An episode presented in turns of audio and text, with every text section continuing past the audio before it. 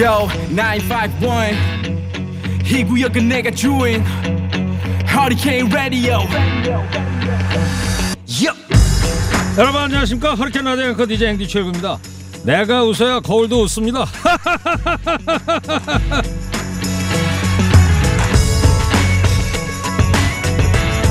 한 이발사의 좌우명은 이거라고 합니다.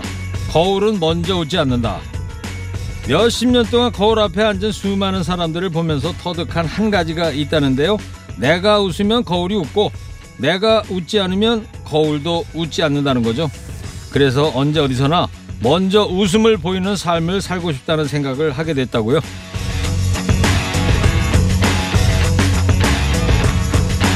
바쁘게 하루를 보내다 보면 내가 어떤 표정을 짓고 있는지 모를 때가 많습니다. 그럴 때는 상대방의 얼굴을 한번 쳐다보십시오. 그게 바로 지금 내 표정일 확률이 높은데요.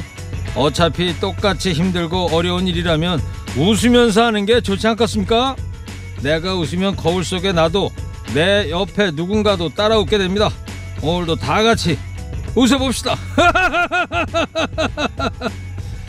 9월 10일 목요일 시동 거셨습니까? 출석 체크하면 행복이 옵니다. 여러분 TBS 앱 50원 유료 문자 샵 연고일로 출첵 문자 보내주시 기 바랍니다. 좋은 음악 거랄 뉴스 연중 무휴 허리케인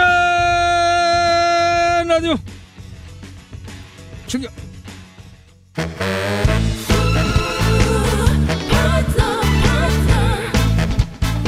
성공건들 김경리 PD의 첫 곡입니다. 어, 도입부가 근사합니다. 무슨 노래인가요? 아, 남진 씨네요. 파트너. 아, 아직도 머리 염색을 안 하시는 애잖아요. 아유, 부럽습니다, 남진 씨.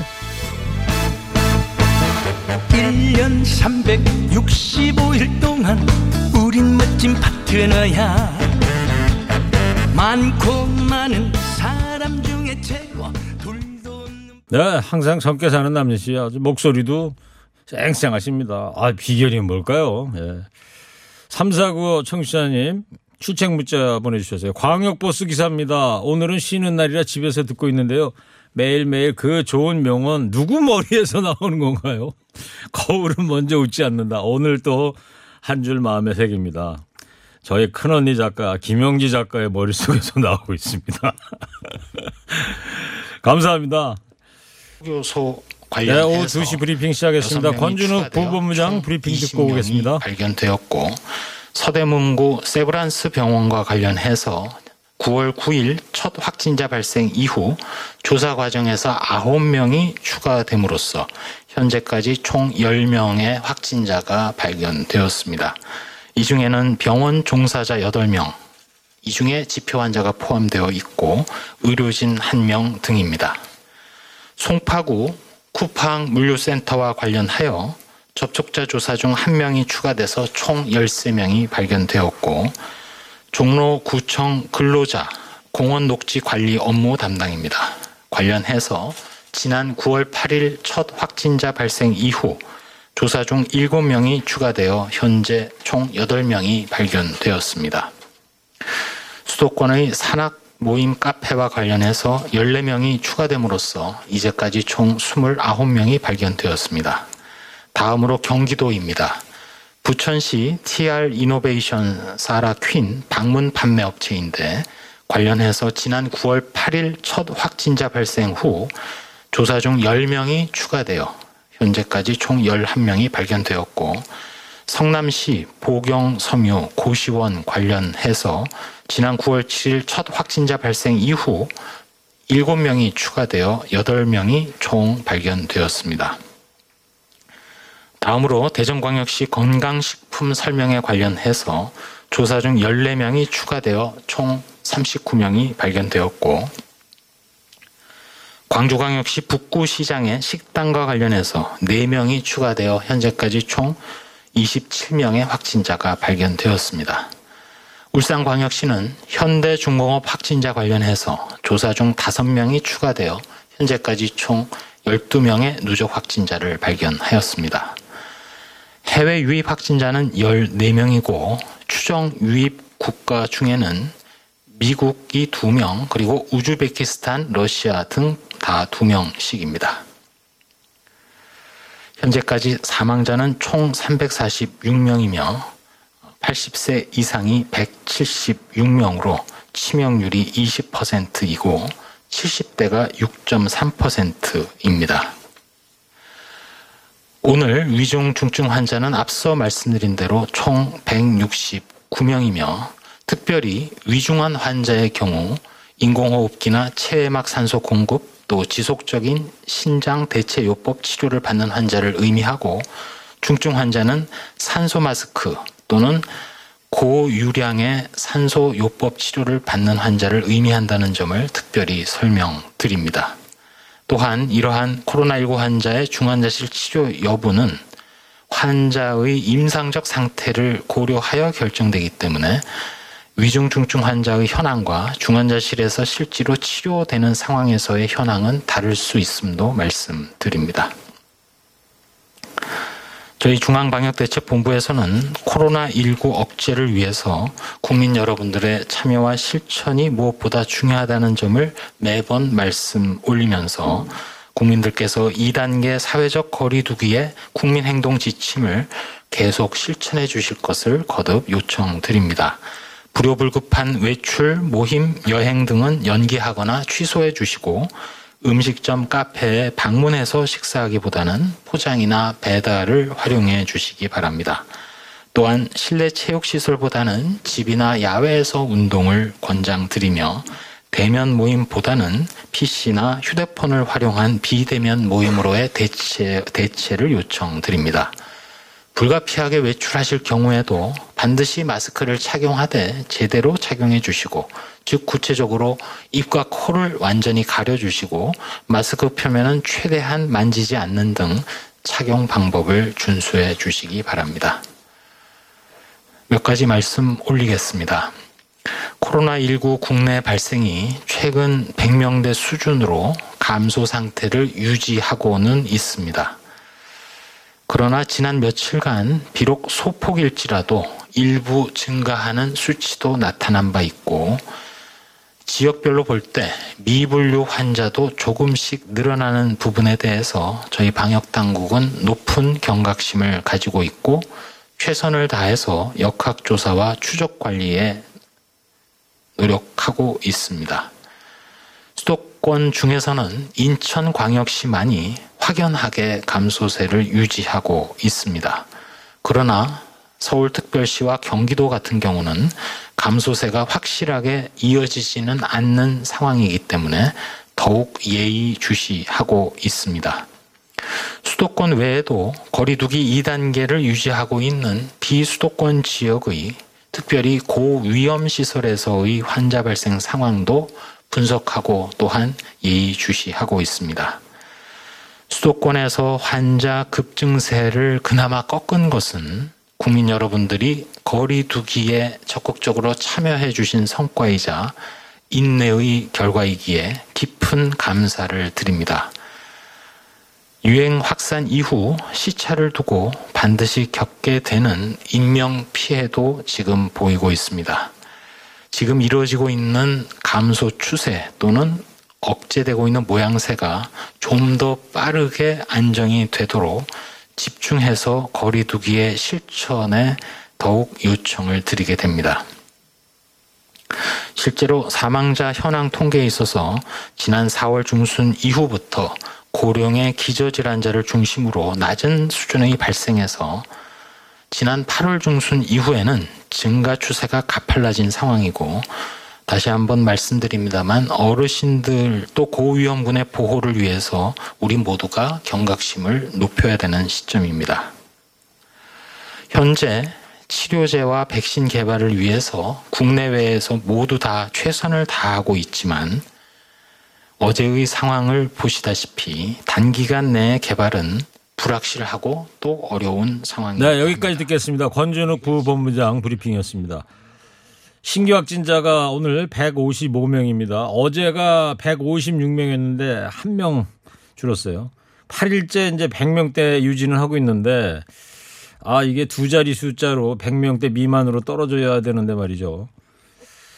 송파 쿠팡 물류센터에서 누적자가 13명 됐고요. 광주 북구시장에서 27명, 대전 건강식품 설명회가 39명, 울산 현대 중공업 확진자가 12명입니다. 전국적으로 산발적 확산이 여전한 상태라고 합니다. 그러면서 불효불급한 외출 자제해주고 음식점 카페 이용할 때는 앉아 계시지 말고 포장과 배달을 반드시 활용해달라고 했습니다. 마스크 착용하고 거리두기 방역 수칙 준수를 당부했고요. 뭐 매번 똑같은 이야기라 지겹다고 생각할지 모르지만 가장 중요한 게 무엇보다 개인 방역 아니겠습니까?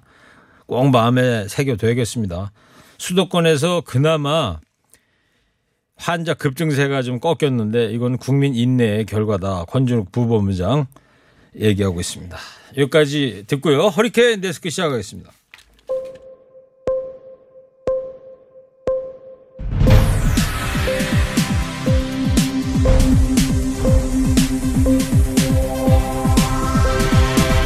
허리케인 데스크.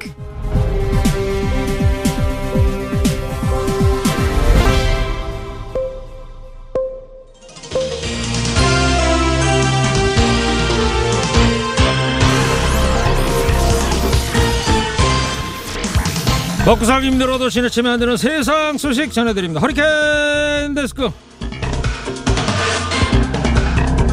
첫 번째 소식입니다. 의사 국가고시 실기시험 응시를 거부하고 동맹 휴학을 결의한 의대생들이 오늘 단체 행동을 계속 이어갈 것인지 최종 결정 내립니다. 의대생 단체 행동 지속 여부를 놓고 전국 40개 의대생, 의전원생들이 찬반 투표를 진행하고 있는데요.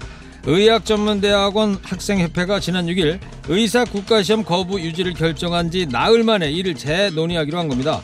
한편 전국 의대 교수들이 의대생들이 국가고시를 추가로 응시할 수 있도록 하라고 정부에 요구했습니다. 전국 의과대학 교수협의회는 국시가 제대로 시행되지 못해서 발생하는 문제는 장단기적으로 매우 크며 향후 이 모든 문제의 책임은 정부에 있다 이렇게 목소리를 높였습니다.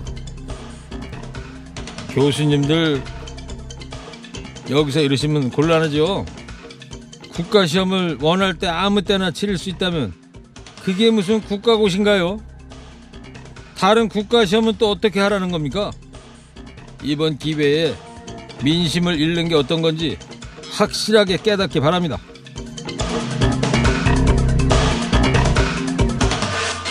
의사, 약사 등 보건업 종사자들은 은행권에서 보다 낮은 금리로 돈을 빌릴 수 있다는 사실 아십니까? 기술금융 가이드라인에 따르면 보건업종이 기술신용평가 대출 대상에 포함되기 때문입니다. 기술신용평가 대출은 담보 대신 기술력을 보고 낮은 금리에 돈을 빌려주는 제도로 2014년부터 실시됐는데요. 현재 금융권에서는 보건업종한테 혜택을 계속 줘야 하는지를 두고 논의가 진행 중입니다. 은행권에서는 기술금융에서 해당 업종들이 제외되는 게 맞다는 의견이 우세합니다. 담보력이 부족한 혁신 중소기업의 기술력 등 향후 발전 가능성을 보고 투자한다는 기술금융 근본 취지에 어긋난다는 판단입니다. 신용정보는 이달 말 추석 연휴 전까지 기술금융 가이드라인 개정을 마무리한다는 방침입니다. 자칭 특권층이라고 각종 특혜는 챙기면서 그렇다고 사회적 책임을 다하느냐? 그건 또 아니었죠. 그러다야 존경도 특혜도 다 사라질 수 있습니다. 다음 소식입니다. 우상호 더불어민주당 의원이 추미애 법무부 장관 아들 의혹을 적극 감싸는 와중에 카투사는 편안부대 현역 출신 수백만 원 분노하지 않는다 등의 궤변을 펼쳐서 무리를 빚었는데요. 이번 일로 상처를 드린 점 깊은 사과를 드린다면서 하루 만에 고개를 숙였습니다. 우상호 의원은 페이스북을 통해서 나라를 위해 헌신하신 현역 장병들과 예비역 장병의 노고에 늘 감사한 마음입니다. 또한 카투사 장병들의 국가에 대한 헌신에 대해서도 이와 다르지 않습니다. 이렇게 밝혔습니다. 당내에서도 가뜩이나 2030 세대 지지율이 급락하고 있는 마당에 우 의원이 성난 민심에 기름을 부었다고 질타하는 목소리가 많았죠.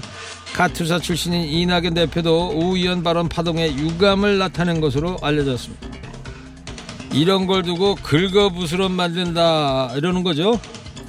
국민이 선택한 국민의 대표인 만큼 한마디 한마디의 무게가 더 무겁다는 사실을 명심하고 좀더 신중해 주기 바랍니다. 에너지 정책 전문가로 꼽히는 더불어민주당 양이원영 의원이 지난 8일 국민의힘 주호영 원내대표가 국회 교섭단체 대표연설에서 반복한 기후위기 역행 발언들을 낱낱이 팩트체크했습니다. 앞서 주 원내대표는 문재인 정권이 추진하는 탈원전 정책은 세계 기후변화 대책과 거꾸로 가고 있다. 청정 에너지 원자력을 폐기하고 이를 메우기 위해 석탄 LNG 발전을 늘리고 있다. 이렇게 발언했는데요. 이에 대해 양희 의원은 국제 에너지 기구는 유럽, 미국, 일본을 포함한 선진국에서 2040년경 원전 규모가 현재 대비 3분의 1 수준으로 감소할 것으로 내다봤다. 전 세계 에너지 정책은 태양광과 풍력을 중심으로 한 재성 에너지 체제로 급속히 재편되고 있다. 현재 신규로 건설되고 있는 석탄 화력 발전 7기는 모두 박근혜 정부 시절 허가난 석탄 발전소들이다. 이렇게 밝혔습니다. 또 지난 2016년 김종인 현 국민의힘 대표가 독일의 탈원전 정책을 지지하며 지나치게 경제성만 강조하며 위험을 사전에 예방할 수 없다는 것을 분명하게 인식해야 한다고 밝힌 사례를 언급하면서 주 원내대표 연설에 김종인 대표도 동의하는지 궁금하다고 말했습니다. 김종인 대표와 주호영 원내대표 한 지붕 두 생각인가요? 이상 기후는 전 세계에 닥친 위기입니다. 정치적 이해관계로만 계산하기엔 너무 엄중한 사안입니다. 주 대표님, 기후변화 위기를 진정 고민하신다면 양이원영 의원이 제안한 1대1 끝장 토론에 응하는 것도 진정성을 보여주는 것 아닐까 싶습니다. 판단은 국민이 하겠습니다. 마지막 소식입니다. 세계 주요 선진국 가운데 한국이 코로나19에 대한 걱정이 가장 큰 것으로 나타났습니다. 미국 여론조사 업체 퓨 리서치 센터에 따르면 한국과 미국, 독일, 영국, 일본 등 14개국 국민 14,000여 명을 대상으로 조사한 결과 한국인의 89%가 감염병 확산을 국가의 중대한 위협으로 꼽았습니다. 이는 14개국 중에 가장 높은 비율입니다. 이어서 일본, 미국, 스페인, 영국, 프랑스, 이탈리아 순으로 감염병에 대한 우려가 컸습니다. 반대로 조사 대상국 가운데 코로나19 확진자와 감염자가 가장 적은 것도 한국으로 나타났는데요. 퓨 리서치 센터는 정부가 유행병에 잘 대응하지 못하고 있다고 생각하는 국민들이 주로 전염병 확산을 주요 위협으로 보지 않을 가능성이 높다고 지적했습니다. 코로나19 감염자도 가장 적으면서 너무 걱정만 많은 것 아닌가 이런 생각하시는 분들도 계실 텐데요. 너무 걱정해서 걱정이라는 분들께 이 얘기 꼭 전해주고 싶습니다. 감염병 대응은 부족한 것보다 과한 게 낫다.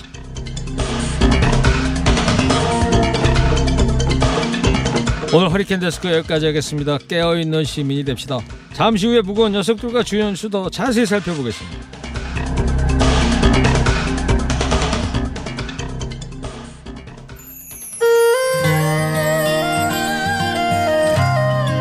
조정민 내 거 해줘요.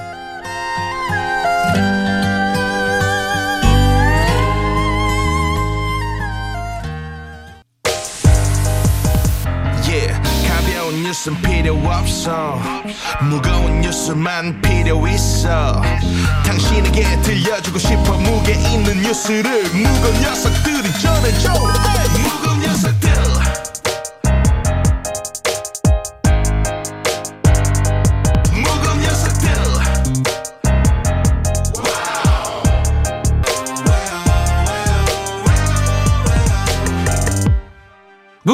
녀석들 가벼운 뉴스는 가라. 무게 있는 뉴스만 골라서 전해드립니다. 무거운 무게 녀석들. 있는 뉴스 전해줄 무거운 녀석 나오셨습니다.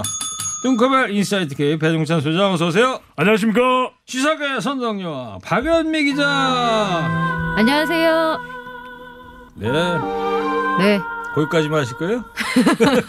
뭐 어, 오늘- 준비하신 멘트 없으시고? 아 비가 왔다 안 왔다 하는데 예. 수해 복구 하시는 분들도 계시겠지만 힘을 한번 내보자. 오늘은 그 말씀 꼭 듣고 아, 네, 드리고 좋습니다. 싶었어요. 우리 네. 선덕 기자님도 계속 간결해지시는데요. 그렇죠. 네, 배워야. 됩니다. 간결. 뭐 기왕 뭐 이렇게 말씀하셨으니까 선덕여왕 시절에 또 이 첨성대도 만드시고 그러니까요. 아, 황룡사도 만드시고 참 업적이 많으세요. 관심이 많아가지고 건축이나 과학 이런 거. 그래. 제가 뭐 짓는 거 좋아하거든요. 아 그러세요? 근데 오늘도 한 명 천명 탑을 쌓아볼까요? 천명 탑 아. 네. 유튜브 탑으로. 그러 그럴까요, 우리? 네. 네네. 그런데 이제 가만히 계시면은 천명 탑이 쌓아지겠습니까? 아 열심히 해야죠. 열심히. 네. 네, 열심히 하겠습니다. 알겠습니다. 네. 자, 청취자 여러분 코너 끝에 방송만 잘 듣고 계시면 금세 맞힐 수 있는 무게 있는 퀴즈 드립니다. 커피 쿠폰도 준비되어 있습니다. 지금부터 두 분이 전해줄 무거운 뉴스에 귀 쫑긋 세워주세요. 오늘 4시에 2차 재난지원금 구체적인 대상과 방식이 공개된다면서요?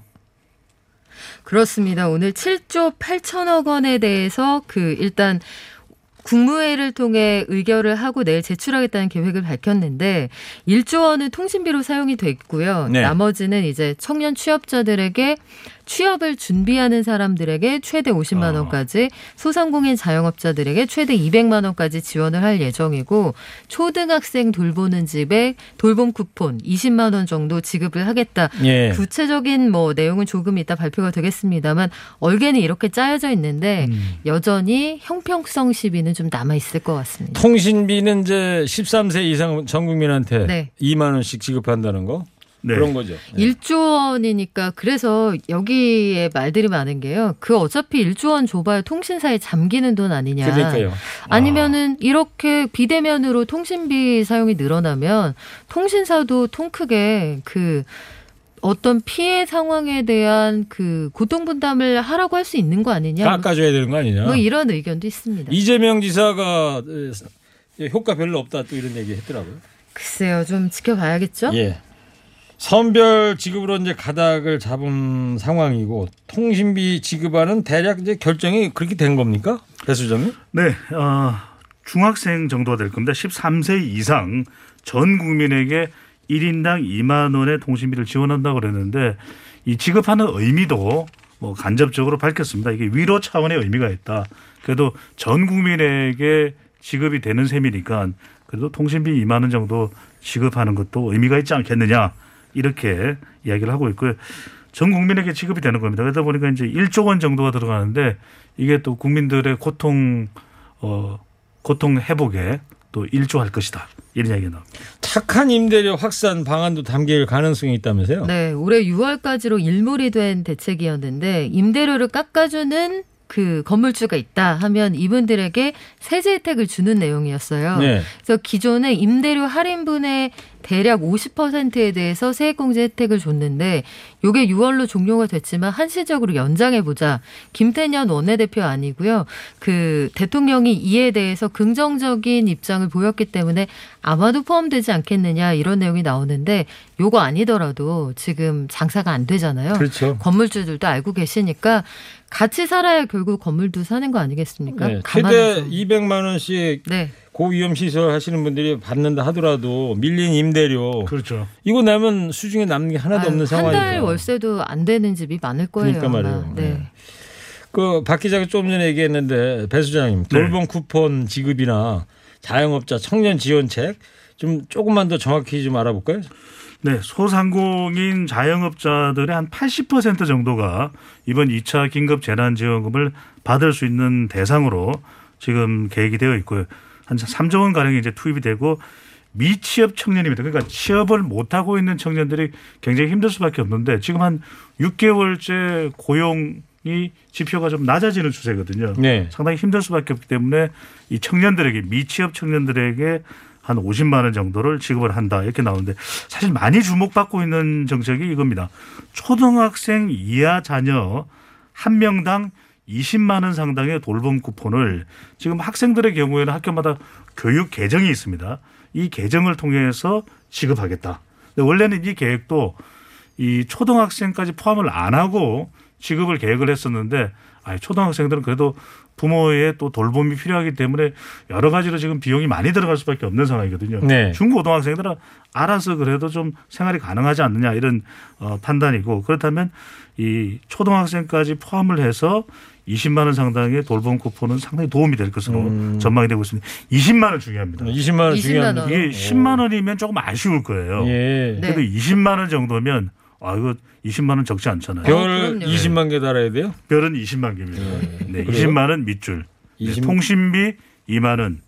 그다음에 알겠습니다. 초등학생 이하 자녀 한 명당 20만 원. 네. 자, 청취자께서 0266님이 일구 씨 저는 66살 할매요.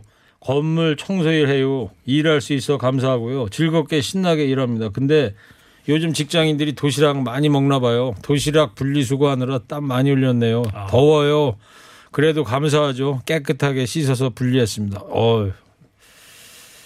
힘드실 것 같아요. 그러니까 도시락들 많이 먹잖아요. 네. 요즘에 뉴스에 많이 보는데 그러다 보니까 이게 깨끗하게 씻어서 분리 배출을 해줘야 되는데 네. 잔반이 남은 상태에서 배출을 하다 보니까 에, 우리 청취자분께서 그걸 다 씻어냈다는 것 같아요 지금. 음. 아유 더우신데 얼마나 고생하십니까.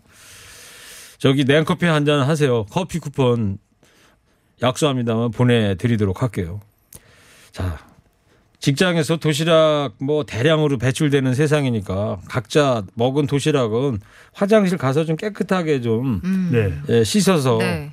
휴지통에 이렇게 분리 배출해주면 얼마나 음. 좋겠어요. 아파트에도 음. 마찬가지죠. 재활용 쓰레기 엄청 네, 늘어나지 그렇죠. 않았어요? 요즘 재활용 아니라 그 플라스틱 그 쓰레기 있잖아요. 네. 그게 한 세 배 정도 늘었다는 거 아닙니까? 아, 아우 그러니까. 엄청나요. 이 네. 배달 음식 뭐 이런 거 많이 드시니까. 예. 그리고 청취자분들께서 오늘 의사 국가고시 관련해서 문자를 참 많이 보내주고 계신데 8914님이에요. 고생들 하십니다. 국가고시를 수험생 마음대로 정해서 치르는 국가고시가 우리나라 말고 어디 있겠어요. 전 세계 어느 나라도 수험생 마음대로 정하지 않을 것 같습니다. 따라서 묻지도 따지지도 말고 내년에 정해진 날짜에 시험을 보게 해야 합니다. 국민은 봉이 아닙니다. 꼭 읽어주십시오. 감사합니다. 아, 많은 분들께서 이런 생각들을 하고 계신 것 같습니다. 예. 네.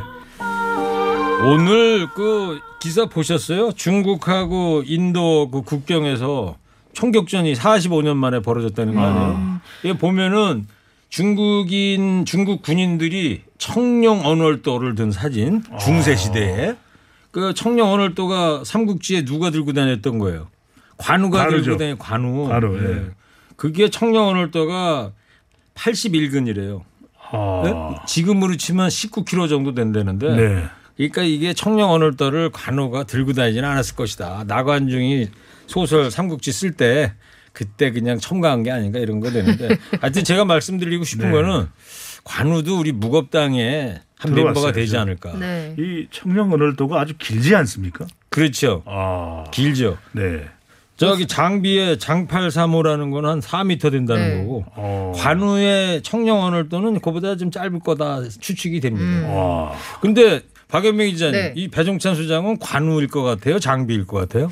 아무래도 장비 쪽이 좀. 전복은 장비. 그런 이야기를 많이 하더라고 여포 같다고. 아니, 여포요? 삼국지에 여포는 나오는 날씬하죠. 분들은 뭐 네. 키가 다 크지 않아요? 뭐 12척, 15척 이렇게 나왔던 아. 것 같은데. 여포는 또 방천 화극 들고 다니는. 네. 자, 추미애 장관 아들의 병가 의혹 두고 어, 뜨겁습니다 지금. 1차 병가 당시 추 장관 부부가 아들의 병가 연장을 직접 문의했다는 문건이 나왔어요. 네, 일단 민원 씨를 통해서 일단 아들이 회복이 덜 됐는데 병가를 연장할 수 있는 방안이 없겠느냐. 누군가 부모로 추정되는 사람이 국방부 민원실에 전화를 넣었다. 이런 내용의 문건이 공개가 됐는데 이에 대해서 국방부가 아직 공식 입장을 내놓지 않았습니다. 음. 이게 실제로 맞는 건지 부부, 정말로 부모 중에 한 사람이 전화를 한 건지 이에 대해서는 추가로 사실관계 확인이 필요한 상황인데 여하튼 국민의힘 김도읍 의원 측이 이 관련한 자료를 공개한 상태고 이와 관련한 공방이 계속되고 있는 상황입니다. 뭐 매일같이 뉴스 보면 공방 공방전이 펼쳐지다 보니까 어막 머리가 아파요. 지끈지끈거려. 그러니까요. 추 장관 쪽 입장은 뭐예요? 추미애 장관은 그간 국회에서도 그런 사실이 없다. 민원 연락을 한 의혹에 대해서 부인을 해왔는데 오늘 출근길에도 취재진들이 이제 질문을 했는데 추 장관한테요? 네, 추 장관한테 질문을 했는데 아무런 답변을 하지 않았습니다. 네.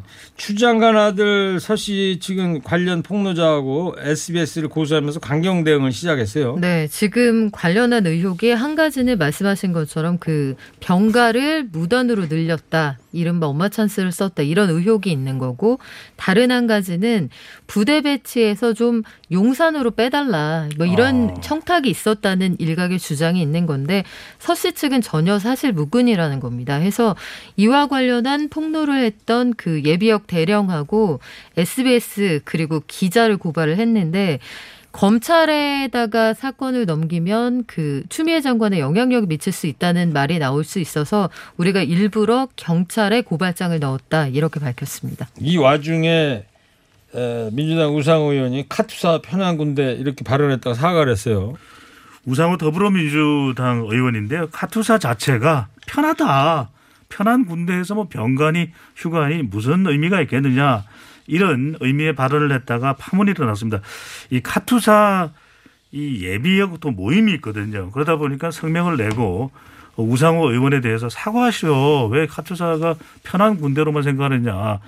이제 이 뚱커벨도 관련 내용을 봤는데 네. 카투사 중에서도 최전방에 근무를 하는 경우도 있고 예. 또 훈련을 미국이 아주 또이 이 훈련을 아주 좀 심하게 하는 부대가 있어요 일부 오. 그 부대에 소속이 되는 경우 미군들과 훈련하다 보면 더 어려운 점들이 많다 무조건 편하다고 이야기하면 이미지가 어떻게 되겠느냐 그래서 이 단체에서도 이낙연 당 대표에게 해명하라 이렇게 이야기를 했어요 그래서 이낙연 대표도 카투사 출신이라면서요? 그러니까요. 그래서 이제 카투사인데 어 아주 또 이제 근무를 잘했었나 봐요. 용산에서. 그러면서 이제 이 국무총리 시절에는 우수 카투사 예비역으로 미군 부대에 초청을 받기로 했습니다. 이렇게 관련 뭐 기념패 같은 거를 받게 됐는데 결국 이제 우상호 의원은 아 뭐 좀 의미가 잘못 전달됐다면 네. 미안하다라고 사과를 표했습니다. 뚱커벨도 카투사 출신인데 뭐 네. 상장 같은 거 안 받았어요? 많이 받았죠. 무슨 무슨 상 받았어요? 저는 이제 주로 개근상? 아니 근무도 뭐 성실하게 했고 그런 걸 이제 미국은 좀 연례적으로 줍니다. 뭐 1년에 한 번씩이라도 아, 다 줘요? 뭐 거의 대부분 봉부를 모두 다 주는 건 아닌데 네. 성실하게 하고 또 어. 한미 간의 협력, 우호 정진. 네. 저 외교사절 다니셨구나. 음. 저는 육군 근무하면서 상이라는 상 한 번도 받아본 적이 없는데 아 부럽습니다. 최고의 상이 있지 않습니까? 무슨 상이요? 청취율 상. 아니 군대에 있을 아, 때요. 군대에서요? 네, 네. 집중하세요. 네. 네.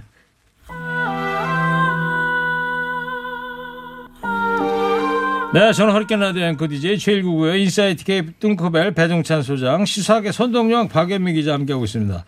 이낙연 대표하고 국민의힘 김종인 비상대책위원장이 오늘 국회에서 처음 점심 식사를 했어요. 네, 박병석 국회의장의 주재로 첫 오찬 회동이 있었습니다. 예. 여야정 정례 대화가 지금 가동이 안 되는 상태인데 이걸 되살리자는 얘기도 나왔고 또 그 이번에 국무회의를 통해서 4차 추경이 의결이 되면 내일 이제 국회에 제출이 되거든요. 이걸 가능하면 18일까지 처리를 좀 해줬으면 좋겠다. 이게 이낙연 대표의 요청이었고 뭐 틀림없이 될 것 같습니다. 지금 김종인 비대위원장도 추석 전에 지급돼야 한다 이 부분에 대해서는 이견이 없는 상황이거든요. 예. 다만 이제 고공처 후보 추천위원회 구성 이런 문제에 대해서는 어떤 대화가 오갔을지 이에 대해서는 좀 더 그 논의가 필요할 것으로 보입니다. 네, 우리 무겁당의 이두 분이 세 분이 그러니까 국회의장까지 해서 점심 식사를 하셨다 이거죠. 그렇죠. 이 무겁당의 밥사위원장이 빨리 가서 취재를 좀 하셔야 될 거예요. 그러니까 제가 또 밥 살 수 있습니다. 아, 살 수 있어요. 네. 공수처 출범과 특별 감찰관 임명을 두고 여야 사이 이제 기싸움이 시작된 것 같습니다. 기싸움이 정말 본격적으로 벌어지고 있는데 그 이유가 이제 순서 때문입니다. 이제 김종인 비대위원장은 여야 간의 회동에서 어, 특별감찰관 그러니까 청와대에 이제 설치가 되는 겁니다. 추천 절차와 북한 인권재단 이사 국회 추천을 진행을 하면 이 공수처의 또 정상적 출범까지도 가능한 일 아니겠느냐 이렇게 이야기를 했는데 네. 조영원 대표는 아 먼저 해야 될 것이 정해져 있다. 뭐냐 특별감찰관과 북한 인권재단 이사를 먼저 진행하고 되- 나면 음. 그 다음에 공수처장 추천이 가능하다 이렇게 하니까 아니 그 이렇게 되면 어떻게 되는 건가? 그래서 김태년 원내대표가 야당에 다시 역제안을 했습니다. 그러면 공수처와 특별감찰관을 동시에 하자. 동시에 하죠. 예, 일갈 일갈 타결하자라고 기싸움이 벌어지고 있는데 이제 공은 국민의 힘쪽으로 음. 네. 넘어가는 모양새입니다. 거기 거기까지 상태다 이거죠. 네. 특별감찰관이라는 게 그 대통령 일가의 비리 혐의 뭐 네. 조사하는 그런 사람들 그렇죠. 얘기하는 네. 거죠. 지금 공석이거든요. 측근. 네. 공수처 논란은 결국 쌍방 신뢰가 부족해 나타나는 것 아니겠어요? 그렇죠. 그 주호영 원내대표는 공수처장 후보만 우리가 추천을 하면 이 추천하면 끝나버리는 건데 특별감찰관은 여당이 자기들이 그 임명하고 싶은 사람만 고집하거나 뭐 임명 안 하고 흐지부지하면 그만 아니냐. 그러니까 사- 상호 신뢰가 부족하기 때문에 나타나는 얘기인데 김태년 원내대표 얘기는 이거예요. 그 논란이 됐던 특별감찰관 한 번에 해결하면 일이 일사천리로 될 수 있다. 한번 믿고 가자 이런 입장입니다. 네. 자, 이제 방송만 잘 듣고 계셨으면 금세 맞힐 수 있는 무게 있는 퀴즈 드릴게요. 당정이 잠시 후 4시입니다. 2차 재난지원금을 담은 4차 추경안을 발표하는데요. 대략적인 밑그림을 보면 소상공인, 자영업자한테 최대 200만 원, 미취업 청년들한테 월 50만 원, 국민에게는 통신비 2만 원 지급할 것으로 보이고요. 초등학생 이하 자녀를 둔 가정에는 돌봄 쿠폰을 주는데요. 자, 자녀 한 명당 얼마씩이 지급이 될까요? 뚱커벨 힌트 주세요. 어, 선덕 박연미 기자님. 네. 요즘 유튜브에 우리 청취자분들께서는 중고등학교 자녀를 둔 학부모에게도 지급을 해달라 음. 이런 요청이 있는데 일단 정부의 방침은 초등학교까지 네. 자녀를 뒀는데 10만 원은 조금 작죠. 아, 10만 원에 묻고 더블로 가죠. 네. 좋습니다. TBS 앱이나 50원 유료 문자 샵 영구오일로 정답 보내주세요. 선물 준비되어 있습니다. 먼저요. 마음까지 편안한 소파 G2 가구에서 커피 기프트콘 네, 한동 화장품에서 스펠라 여성용 화장품 세트를 derma cosmetic 클라랩에서 멀티 시카 크림과 클렌징 폼을 파크론에서 우리 가족 건강 지켜주는 washable 온수 매트를 기초영어 대표 브랜드 영어가 안 되면 시원스쿨에서 왕초보 탈출 1탄 60일 수강권을 전국 자동차 정비업체 판매 원바이오 케미칼에서 큐마크 품질 인증 엔진 세정 코팅제를 드립니다. 지금까지 오늘 무게 있는 뉴스들 무거운 녀석들이 전해드렸습니다. 인사이트 K 배종찬 소장 시사계 선동영 박연미 기자였습니다. 두 분 감사합니다. 무거운 녀석들! 녀석들! 3816 청취자께서요. 190 의사들 말이죠. 기차는 이미 떠나는데 참 구질구질하네요. 신청곡은 그리스의 메조 소프라노 아그네스 발차가 부른 기차는 8시에 떠나네 신청합니다. 아 이런 노래가 다 있네요. 기차는 8시에 떠나네. 오, 기차 떠났다 이거죠. 1년 있다 시험 봐라 뭐 이런 3816님의 생각이신 것 같습니다. 노래 듣겠습니다. 두 분 감사합니다. 고맙습니다. Το τρένο φεύγει στις οκτώ Ταξίδι για την Κατερίνη 그리스의 메저 소프라노 아그네스 발차. 기차는 8시에 떠나네. 잘 들었습니다. 뭐 그리스 말로 물론 불렀겠죠. 제가 지금 찾아보니까 아주 유명한 곡이네요. 가수분이 44년생이고 그래미상의 최우수 오페라의 레코딩상 받으시고요. 오, 대단하신 분입니다. 니코스 카잔차 키스의 그리스인 조르바 갑자기 소설이 떠오릅니다. 열정의 사람들이죠. 그리스 사람들. 늘 푸른 주지스님께서 김경래 PD의 추천곡인가? 꽤 수준 높은 곡인데 워낙 시청자들의 수준이 높으니까 아 스님도 이런 곡을 좋아하시는군요. 예. 자 잠시 후 3부에 뵙겠습니다. 정답 20만 원입니다. 오늘 퀴즈요.